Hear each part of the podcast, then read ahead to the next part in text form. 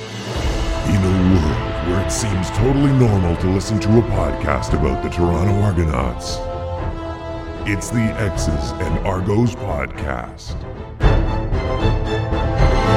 Welcome to the X's and Argos post-game reaction podcast brought to you by Funny Bone Broth following a 44 to 3 shellacking by the home BC Lions over your Toronto Argonauts. Ben Grant joined as always by JB. We're going to break it down for you, go through what we saw, maybe give you the the few positives that we can take out of this disastrous game. Uh, JB, this this felt like the last time the Argos were in BC. 2019, they lost 55 to eight. It it was it was almost worse because this is a better team. You expected it from that 2019 team because they could they couldn't really beat anybody. But this is a team that have expectations and to go in here to BC Place and lose 44-3 to get dominated in every phase has to be uh, upsetting, I guess. Uh, yeah, I would, I would characterize it as upsetting. We knew it was going to be uphill. They, you know, like it's not uh, too much of a homer to say they're dealing with injuries at significant positions, um, and that reduces the, you know, the the effectiveness of the entire team.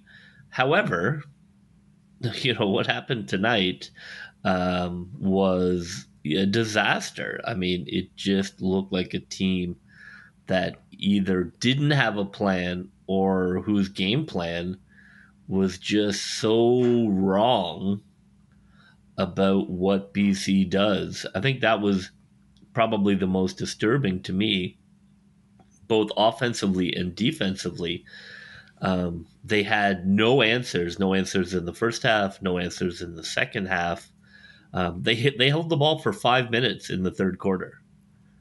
Um, you know, they just were taken apart on national television. So yeah, I mean, I, I, it, it, it, it's easy to flush a game like this, um, but uh, yeah, it was not not great. It started with the coin toss. Uh, BC won the coin toss, uh, but they did something unusual there in that they chose to receive, which teams just don't generally do now. They haven't done that for a long time, unless you're really trying to establish something. So in BC, in this case, the reason they choose they want the ball first instead of deferring is they want to send their offense out there to score a touchdown. They feel really good about their script. They want to get out in front and make it tough on Toronto, make sure that Toronto's playing catch up the whole way because Toronto is clearly built as a team that plays better with the lead.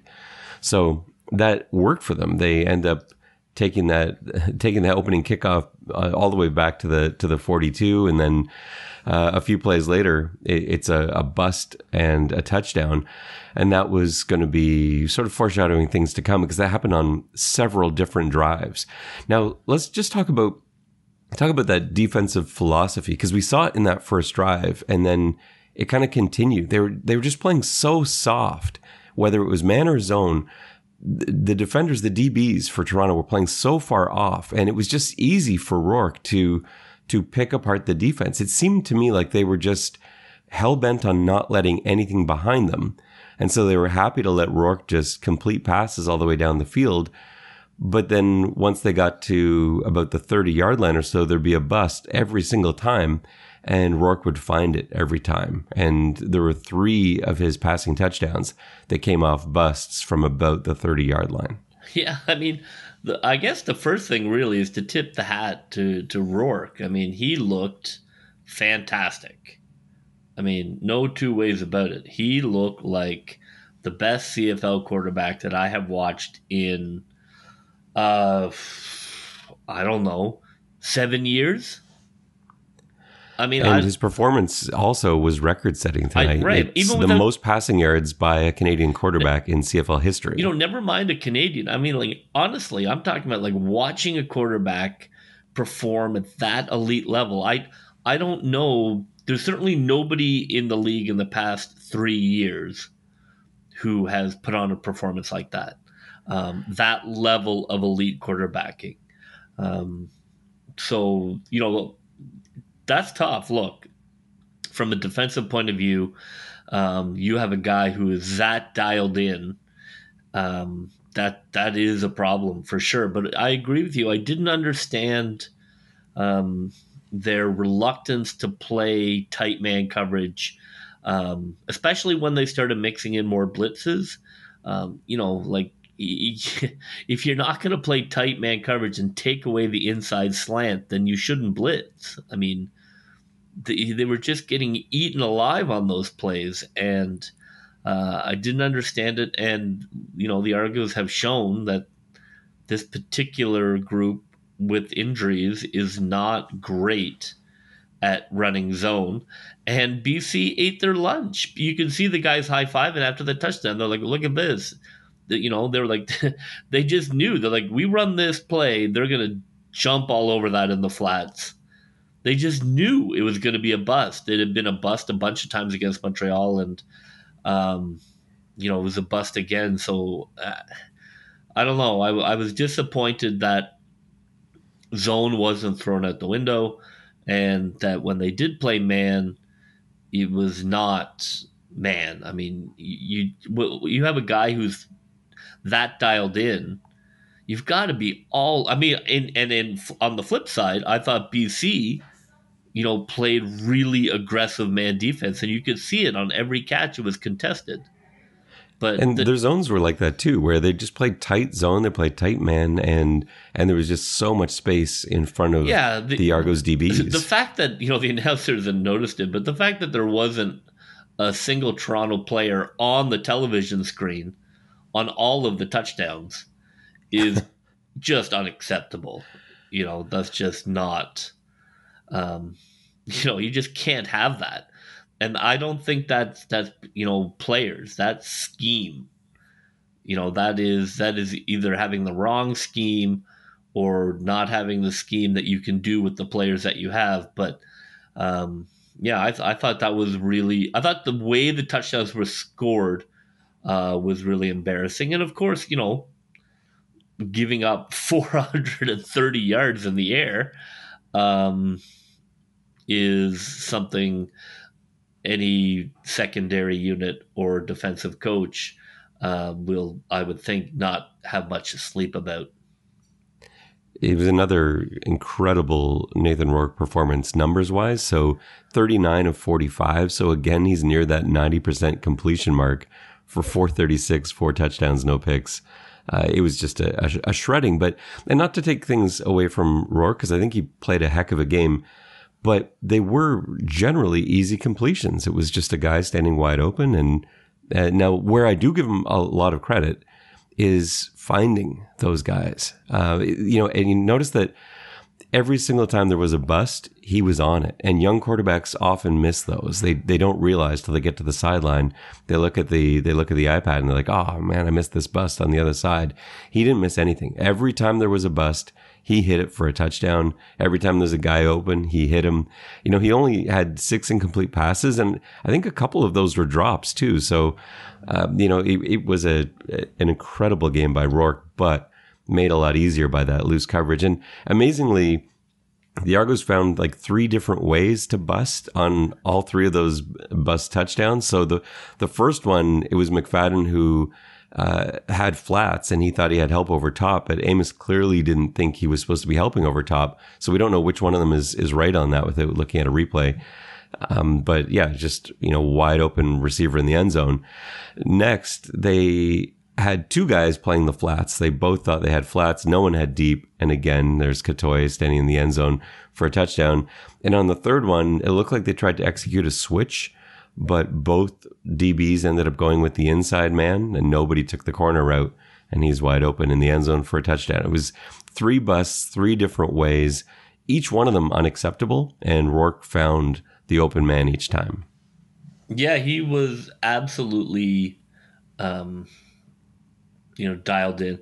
I I thought his his you know the the contrast between the offense that he was running that he clearly had um, an absolute um, control of, and it fit his strengths, and there was an energy to it, and there was a, a sort of a, um, an electricity to it not just him, just everybody on that BC team felt like this is a good offense. I know what I'm supposed to do here.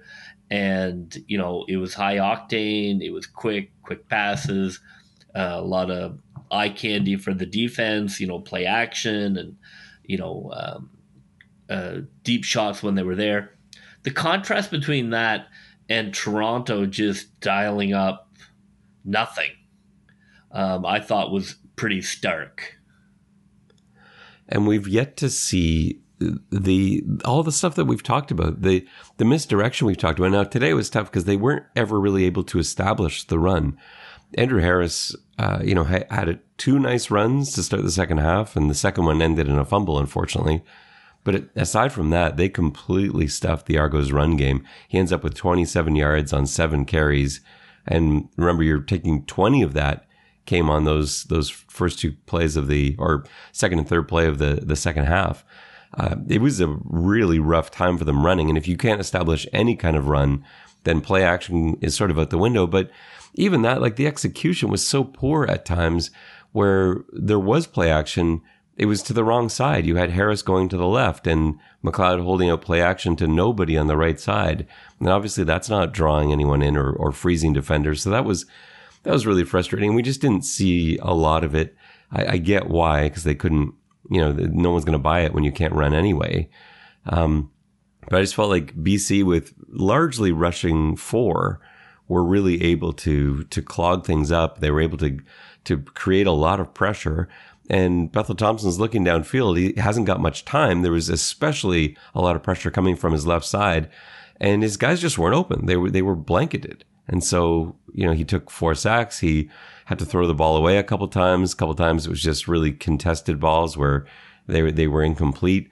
And then sometimes the only option he had was to throw it like 60 yards across the field, like we saw him do last year uh, to the field side, where there was a guy there for a five yard gain on a 60 yard throw. So it, it just, yeah, there just wasn't a lot there. It's, it's hard to even pinpoint exactly what was wrong other than just a little bit of everything.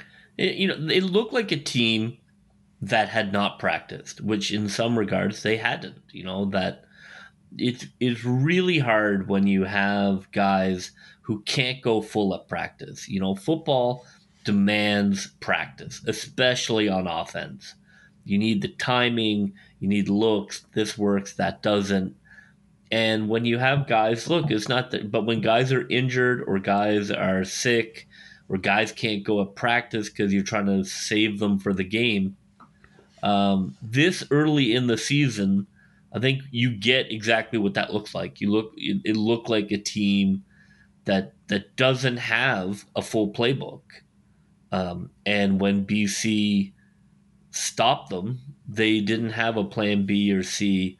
Um, you know, they looked they looked really lost out there. They didn't look like they had um, like from an offensive point of view, they just didn't look like they had a plan. Um, there was no change in the second half. Um, I don't know why. I've you know I've often said this. I don't know why Daniels is Mister Two amazing catches and then never see him again. Uh, you know I don't know why he doesn't get the volume. I don't know why that's not schemed up. You know I just it it, it you know they don't have a complimentary running back for Harris, which is a problem. You know, Harris is not a 20 carry guy.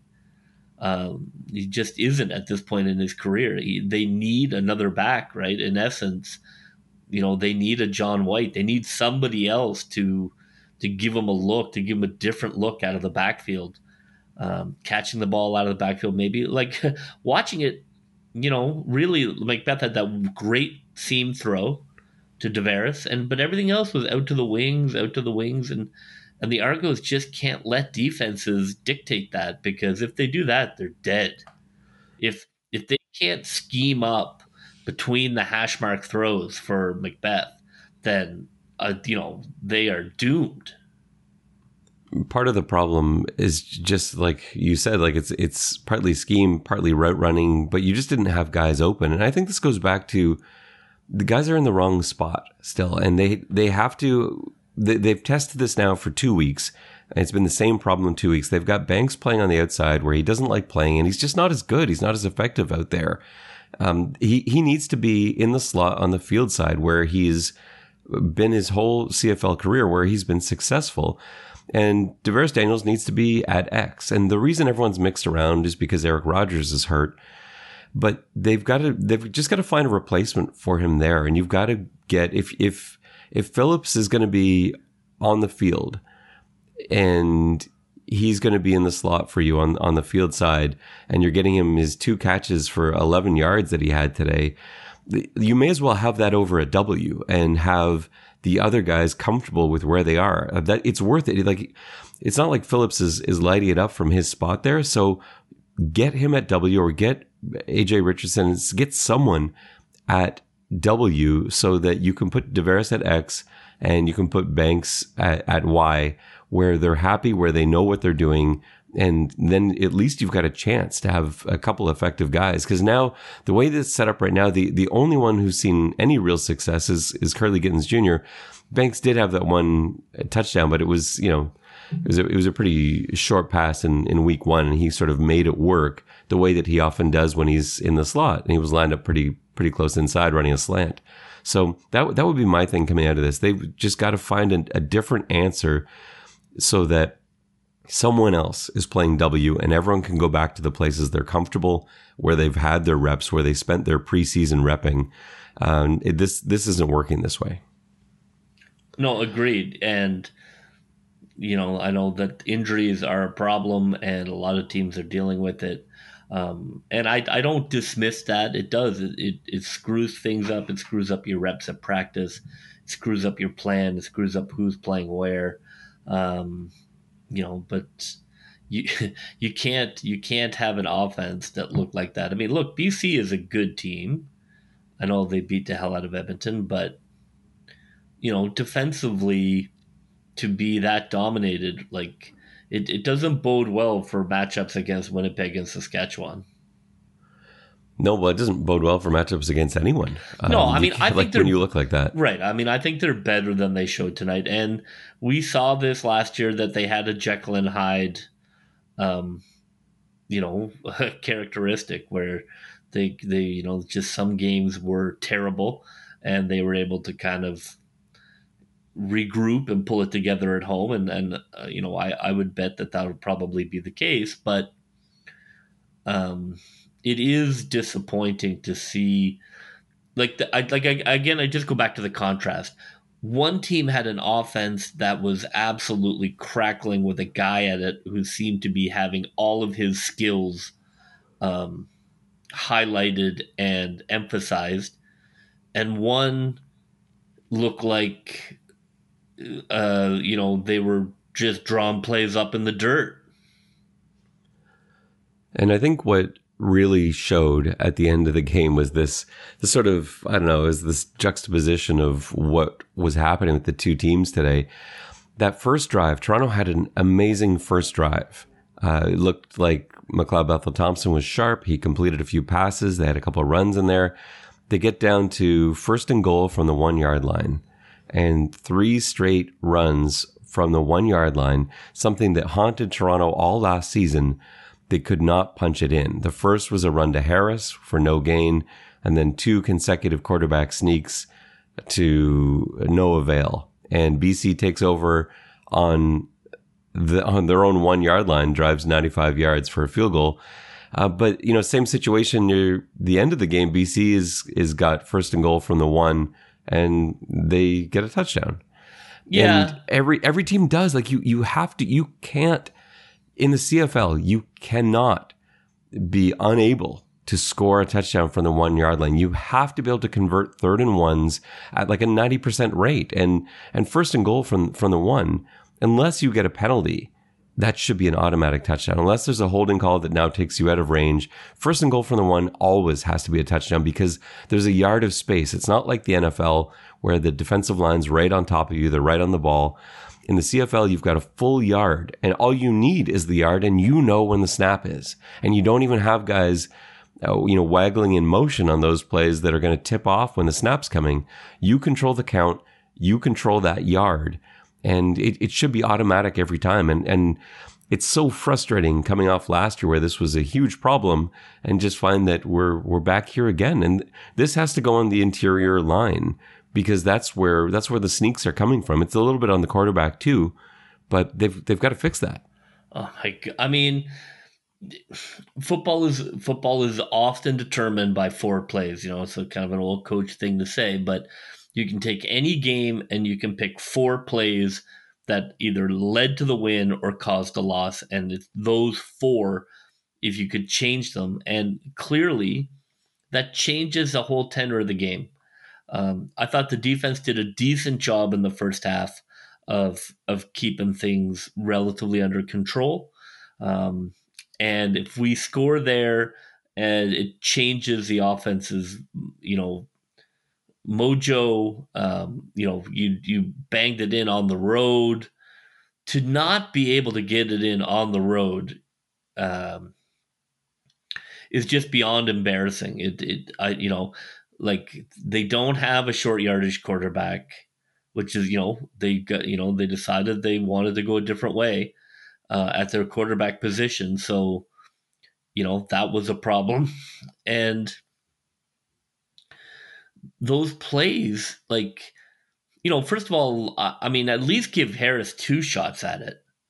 That and that first play was so badly blocked up. I mean, they even talked about it on the broadcast. It was so badly blocked up. It was like, what?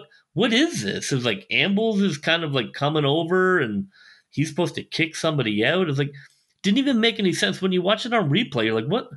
What is this blocking scheme? This doesn't make any sense for what they're trying to do here. It's more like you know, again, like it just seemed like, okay, Hut, go. And you're like, what? What do you mean, Hut, go? Like this offensive line, like those guys did, that was not a blocked up play.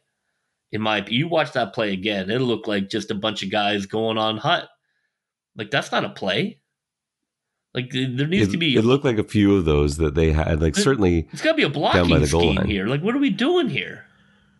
Yeah, it looked like they were they felt overwhelmed by like to me what the, what that first down Harris run looked like at the goal line was that they were kind of looking for it being blocked up the way that you might run a regular running play from midfield. But on the goal line, it doesn't look like that. On the goal line, you've got somebody in every gap. The entire team is basically stacked on on the goal line, and so guys aren't in their regular spots. You know, you're not climbing second level to get linebacker or anything like that and so many guys were able to come through. It's a miracle that Harris was able to get back to the one because by the time he got the handoff, there were already a number of lions in the backfield. Yeah, I mean, and it, it, coming off of last week where they did run block so well, especially that interior, it was it was just kind of rough this week. Somebody's got to get doubled. Like there are no gaps to run through unless somebody's unless you scheme it up. Like you've got to scheme up a goal line play because, as you say, there's somebody coming through every gap. So you can't just hand it to the running back and say good luck. No, and you also can't get away from that. Like this, the answer to this is not on third and one to be running uh, like jet sweeps every time, or to be passing it or back in shotgun. Like that's not the way that this has to be dealt with. The the answer to converting third and ones is you have to get better at quarterback sneaks and at dive plays because that's what every other team in CFL history has been able to do. This is just a part of it's a part of the game. It's yeah. it, it's it's so it's so easy to convert third and ones that it just feels whenever you see a team get a 9-yard gain on first down, it almost feels like silly. Like the referees should just kind of give it to them because we know what's going to happen in the next play. Um, and then it's going to be a first well, down. Or if it's not, somehow it'll be converted on third. I get frustrated because I'm like, we have, we have, uh, you know, uh, you know, second and one converted against us over and over and over and over and over again. Like, do they not watch that film? Like, do they wonder how? Oh, how does the other team do it every single time? And we never get mad because it's like, no, there's nothing you can do. There's nothing you can do on one yard. Like I don't blame the offensive line. You know, I don't. I don't blame our defensive line or linebackers. Like no, there's there's no way to stop them. One yard is automatic in the CFL. Right. It just not no. for the Argos. I mean, honestly, I wanted people fired on the field today after that red zone debacle. I mean, just debacle. I mean, how many times are you going to make the same mistake? I mean, this is now into a year and a half of not being able to do anything in the red zone. You know, I mean, I don't know. I just, it just, I, I don't even understand why'd you switch to quarterbacks. Like, what, what, what did that other quarterback bring? Like, who, what? Like, why do you just call somebody out of the stands? Well, Austin Simmons is a good runner. Like he's the best runner of the three guys in know, terms of no power running run. Involved. I know that's the thing. Like quarterback sneak isn't isn't really about that. Like the no. best quarterback sneaker in the NFL is Tom Brady. There's no one better than Tom Brady at quarterback sneaks, and it's not because he's a good running quarterback. It's nothing to do with that. There is a skill to it, but it's not your best runner that has to be out there always. I would have no, loved, I, I would have left Macbeth in. I didn't understand bringing Simmons in at all. I'm like, what? Come on. I like Macbeth in there too for a few reasons. One, I, think the defense has to suddenly wonder a little bit. Okay, first of all, is something up? Are we looking for a, a leak out uh, into the flats or whatever? Number two, he gives you everything he's got. And if he's in there for a quarterback sneak, you can bet he's going to give you a, every ounce of, of energy and power that he's got into that quarterback sneak. And not only that, the line knows that they've got a job to protect him. He's the starting quarterback. He's their guy. And I, I'm not saying they're not trying to, to block for Austin Simmons, but there's a little bit more urgency when it's your guy in there. You don't want to be the guy that, that lets someone through to get a free shot on your starting quarterback. So I, I, think going forward, I would leave him in and just say, yeah, this is this is your job. If you can leave Tom Brady in to do quarterback sneaks in a much harder scenario where there isn't that neutral zone, there isn't that free yard, then you you got to be able to get that from from your starting quarterback, no matter who your starting quarterback is. Yeah, yeah. So yeah, I hope that changes. Oh my god. yeah, me too, and have for a long time now. I, I, I just don't know why scoring in the red zone never seems to make it to the top of their PowerPoint for plans for the week. This game could have gone a different way if it were still close in the second quarter. The problem was it was over mid second quarter. This game was was finished, but you saw BC sustain like three straight injuries where Lucky Whitehead was injured. Uh, Butler ended up getting injured. Burnham was injured. They were losing. Uh, Lucky Whitehead came back, but but he wasn't quite the same. Uh, looked like an, an ankle. Lokombo. Uh, and had that been young Lokombo as well, like had this been a tight game at that point, uh, it, it, would have been tough. There would have been a lot of pressure on BC, but it, you know it, it wasn't, and so BC continued to just kind of do what they they wanted to do um, because they they had all the options. They could they could run, they could pass, they could do whatever. They weren't put into a scenario where there was pressure on them. So that that never really came to fruition. So you had guys like like David Mackie who ends up running you know, as a fullback. He became the primary running back because James Butler was the only running back BC dressed. He goes down, so now they've got a fullback as the running back, and he runs for 90 yards and a touchdown. So you know they they just nothing nothing could go right for the Argonauts tonight.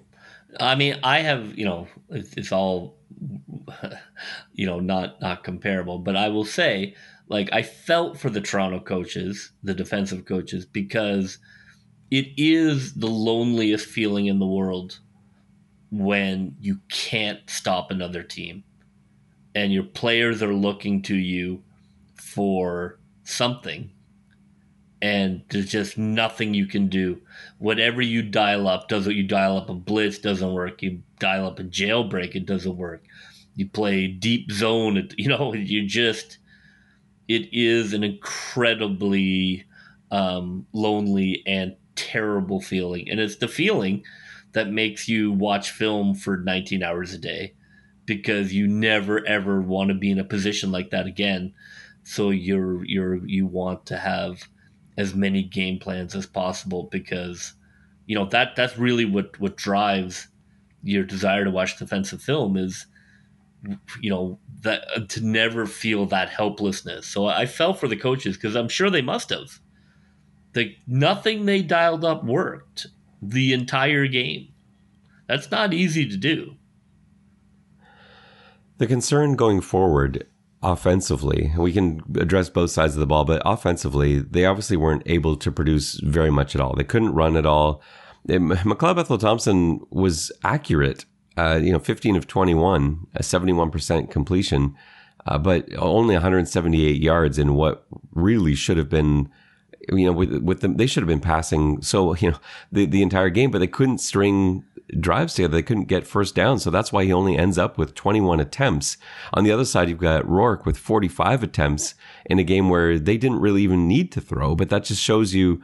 It shows you the disparity in, in execution and what was happening on one side of the ball versus the other. But like going forward, there are some serious issues that we have to talk about with the offensive line because they they lost uh, Dejon Allen, uh, right tackle, who uh, you know was one of their more stable pieces. Uh, they had a really tough time uh, with Tate at left tackle. He had a really rough night. He actually he pulled it together a little bit in the fourth quarter when it was a, a bit late. Uh, but he had he had a tough time tonight. He's not going to he's not going to enjoy watching that film. But they had trouble inside. I know Philip Blake, uh, you know, missed uh, uh, missed a missed a guy who ended up taking a, a, pretty good shot. I think that was once. I think that was when they had Chad Kelly in, and that was that was Blake's guy that got through. Um, but they had trouble. This line did not play as well as they can play, nowhere close to as well as they can play. And now they may be in a situation where they're down Allen. Hopefully not. We don't know, but it didn't look good. It, it looked like knee, and he was trying to he was trying to bravely walk off the field under his own power, and it was you could just see the pain he was in, and just seeing that injury. Uh, we've seen that before. I I don't expect to see Allen back anytime soon. I hope I'm wrong, but now what? So now what is the answer? Now where do you go? Like this this isn't in a position to just sort of flip a switch and now the offense is better next week. No, we we worried about offensive line. That was you know, our concern heading into the season. And then a couple injuries um, made it, you know, more troublesome. Um, you know, I, I, agree. It might, it, you know, if you can't, if you can't put out, you know, a decent offensive line, then it probably is curtains. Uh, because you just can't go anywhere. You can't do anything. Um, you know, so that that is yeah, that is terrifying. I think um, when you look at offensively, you know what what the plan is. I I I still yeah, I still don't know what the offense is. Um, other than checking down to swing out passes to the sideline. I, I don't because they can't get anyone open. Like I, I was right. watching downfield, and that's one of the nice things about being at the game is I can I can watch what's happening in the secondary. There just weren't guys like McLeod Bethel Thompson when he had time. He's looking at five receivers who are just absolutely blanketed. And so he had to scramble. And a number of times he like stepped up in the pocket to create more time or maybe, rolled out. Maybe more rubs. Yeah, they have to they have to change up and but part of this again is having guys out of position. Banks yeah. doesn't run nearly as effective a, a route tree when he doesn't have the waggle. That's a big part of his game. Starting stationary doesn't work for him. Daniels just isn't as effective from the inside. He's he's just not used to it. These are these are guys out of their spots, and we've we've talked about that a lot. And and they're paying extra attention to Kurleigh Gittens Jr., uh, which we anticipated would happen. And he's still finding some space, but not like he did last year because they're very aware of him. So they they do have to make what I think is like offensively. This is what I think has to happen for next week. So they first of all have to hope that Isaiah Cage is healthy and can return to play. And if he can, then you've got him at left tackle. You move Tate over to right tackle, assuming Allen is out, which I think he will be. Or you see if Richards can beat out uh, Tate at right tackle. Maybe it's maybe it's an open position battle between those two guys this week, and and see which one can win. But there's got to be some pressure on the interior too. They have to. They've got to see uh, you know, in watching this game film, they'll they'll see that just how different it looked from last week when I thought they played so well. Um, so you know that's something that they can hopefully pick back up again. I, I, think a positive to take away from this is that it's something that Henoc Muamba talked about after the game. He said what he liked to see was that in the locker room, guys, you know, guys were mad. Obviously, you're going to be mad. They're frustrated but there wasn't any finger pointing. The, there was the finger pointing there was was at uh, each individual person from you know from that that same person saying you know I've got to be better. Everyone's saying I let the team down. I've got to be better. And you've got a room full of guys saying that.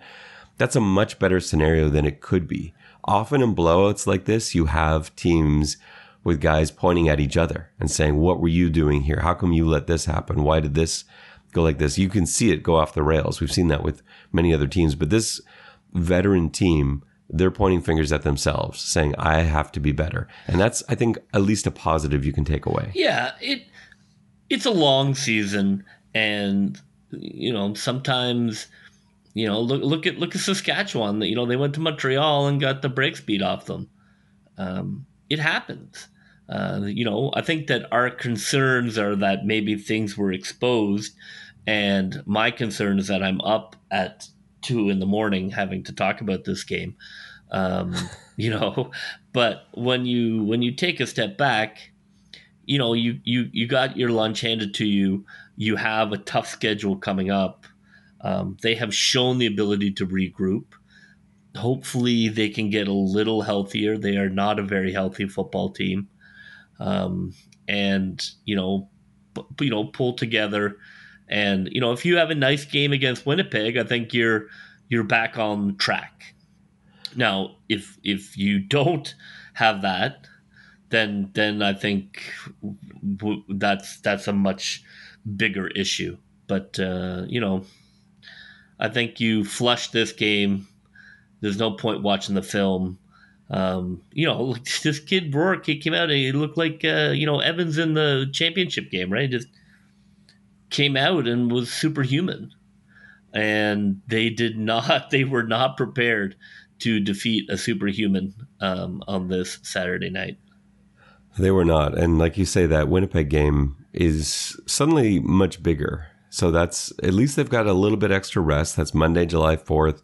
They've got a couple extra days, and they're going to need those days not only to rest from injury, but just to improve. And to to tighten up that defensive coverage for the DBs, to get some chemistry going with the receivers and the quarterback, and to to fix that that run blocking and, and scheme that run blocking better. And hopefully, you know, we can get the same guys on the field at every practice. I know, like from a coaching point of view, there there is nothing more frustrating than not being able to run reps with the starters because it, it almost makes practice pointless you know, like if if you're not running with your starting twelve, not nine of the twelve, or six of the twelve, or ten of the twelve, right? If you're not running all twelve, it you know it's it's it's like having almost no practice.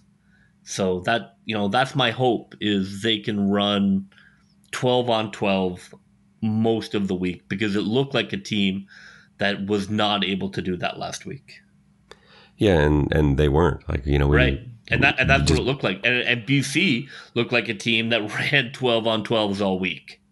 Oh, for the last two weeks because they right. had a bye. So yeah, it did. You know, 100%. just they were they were polished and the Argos weren't, and that's uh, you know I guess as simple as that. So hopefully this week can be better for practice. And I know the guys. The the good thing about coming off a loss like this is that you can't wait to get to your next game. And this long period, you've got uh, what nine days before your next game it's not necessarily a bad thing because this is going to this is going to get them riled up. There's going to be a lot of intensity at practice this week. They were embarrassed. I was coached in when he said that after the game was the first question. You know how you how do you feel and and he said embarrassed and the, the whole team feels embarrassed the coaching staff feels embarrassed and they're they're angry they're i think a little confused as well and i think all of this is going to it turn into a pretty effective week of practice. Like there's no taking it lightly after something like this. It's not like guys are going to be joking around now at practice or not taking this Winnipeg game seriously.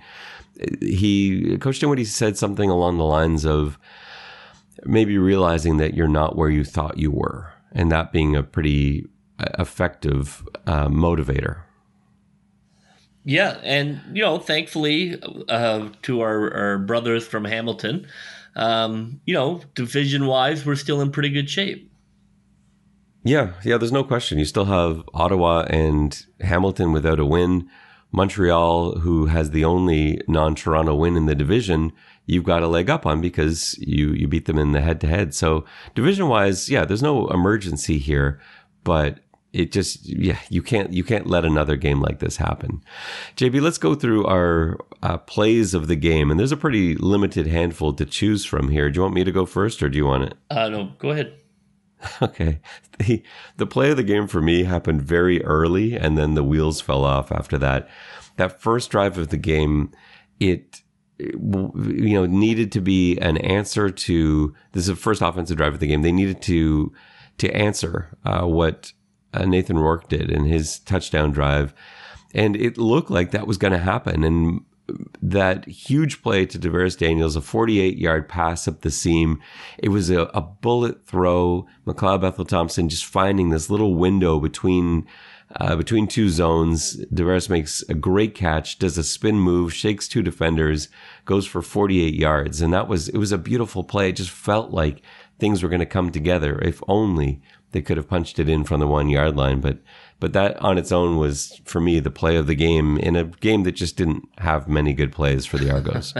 no, uh, it really didn't. Um, I think my play of the game would probably be uh, McManus just absolutely um, demolishing the running back.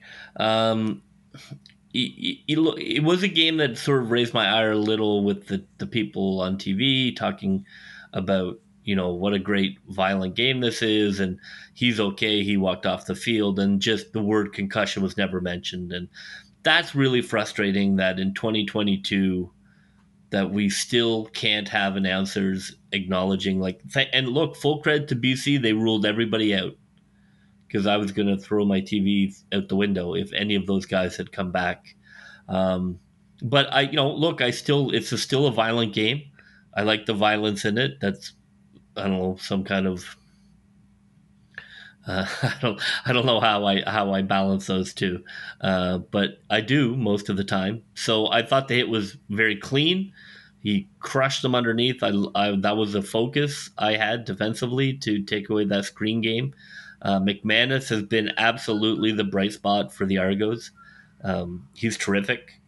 So I think put all that together, um, and that was a, that was a great play. Yeah, it it, uh, it was. They had, they had a couple nice. The, the thing with the defense, like you could you could come out of this and say, well, there were a couple really nice plays. There were a few nice moments in coverage. There were a few really nice hits. There were a few nice run stuffs. Like they didn't. James Butler didn't get going today. I know he got injured and he only ended up with with six carries, but um, he had one long run, and other than that, he didn't look anything like what he looked like in the opening week, where nobody could stop James Butler. So they they did a decent job of of containing him. So there were moments, but yeah, as, aside from those few plays, there aren't necessarily highlights that were coming out of it. Yeah, I did not to pile on, but I it did stick in my craw a little bit that they didn't run the clock down enough at the end of the first half as well. Which part do you mean? in terms of when they kicked it back to BC. Oh, to give them time. Yeah. Well, I think they, they felt like they needed because they did they needed points out of that. So I think it was 17-3 at that point. And they're just in a situation where it's like, well, we we've got to we got to get something, and so they weren't trying to run time down. They were trying to conserve so that they could at least get another field goal going into the half, if not a touchdown. But yeah, what happens is that backfires, they end up giving it uh, back to BC and they put more points on the board, uh, which you know, I guess that that couldn't really have gone worse. Yeah, and, um, because that that ends with a, a 44 yard field goal for the last play of the game, and now it's 20 to three at half, which is not insurmountable. No, you know, it just um, things get out of you know things get out of hand in football. Football football is too hard a sport. You see, like Montreal pounding on Saskatchewan. But football is too hard a sport to to demand of players when they know they're not going to win. Right? It's just so hard. It, it, football asks so much of you, and when you're losing by 25 points, you you just I I don't blame a single player. You just can't bring it the way you need to, and that's how 20 point games turn into blowouts. And there's a difference in what you're talking about, where because there's two up. versions of that. About, I'm not talking about giving up. I'm just saying like like when you play is like get too sportsy here, but like it really is 110% you have to give on the field. It's like more than you could ever ask of yourself. And you know, it just it's it's hard to demand that when when there's nothing on the line.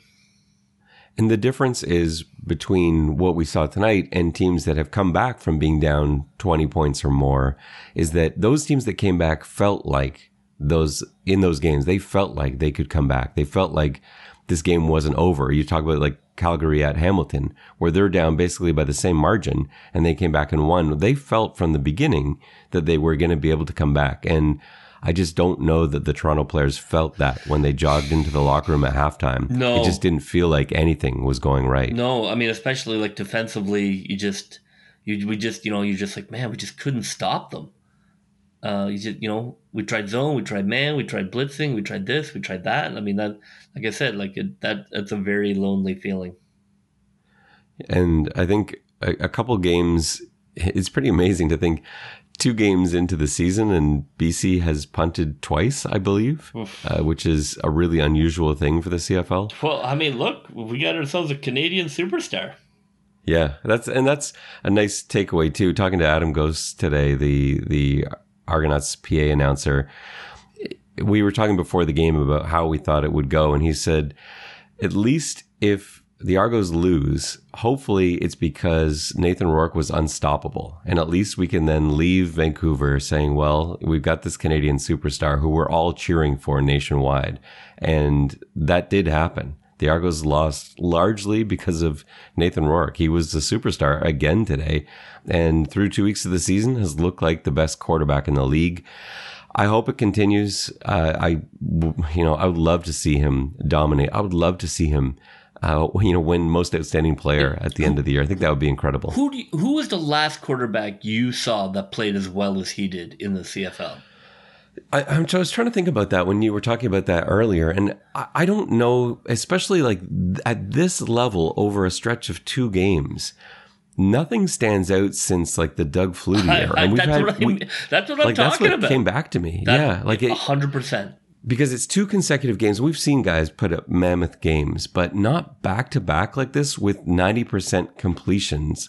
Th- that just doesn't happen. Throwing around 400 yards, throwing all touchdowns, no interceptions with that kind of completion percentage. I don't remember. I'm sure there's Maybe been. Ricky Ray in Edmonton.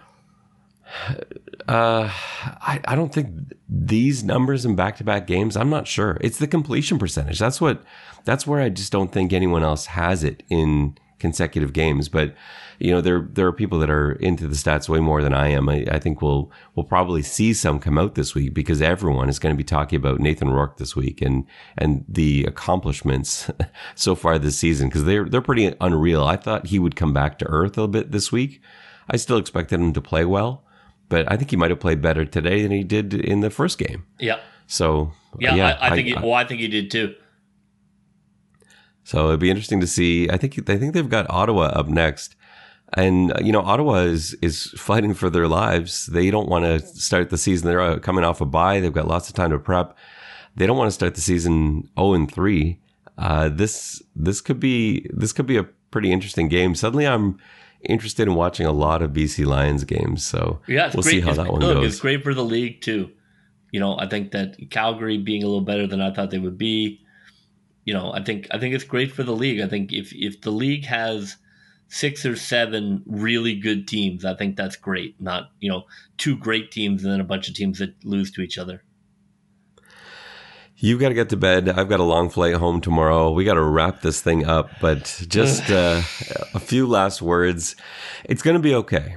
It's game two of an 18 game season. Game two was terrible, but there's no difference at the end of the day between a 44 to 43 loss and a 44 to 3 loss. In some ways, this is better this early on. You know who the Argos could have used tonight? Chandler Worthy? I don't know. Yeah, your your soon to be named CFL Special Teams Player of the Week, Chandler Worthy. Yeah, I thought you'd enjoy him uh, just going Speaking off. of yeah, firing people. Anyways. Well, that will just about do it for us on this episode of the X's and Argos podcast. Again, 44 to 3, your final from British Columbia. For JB, this is Ben Grant saying so long, and may all your pre snap reads be good ones. I'll see you.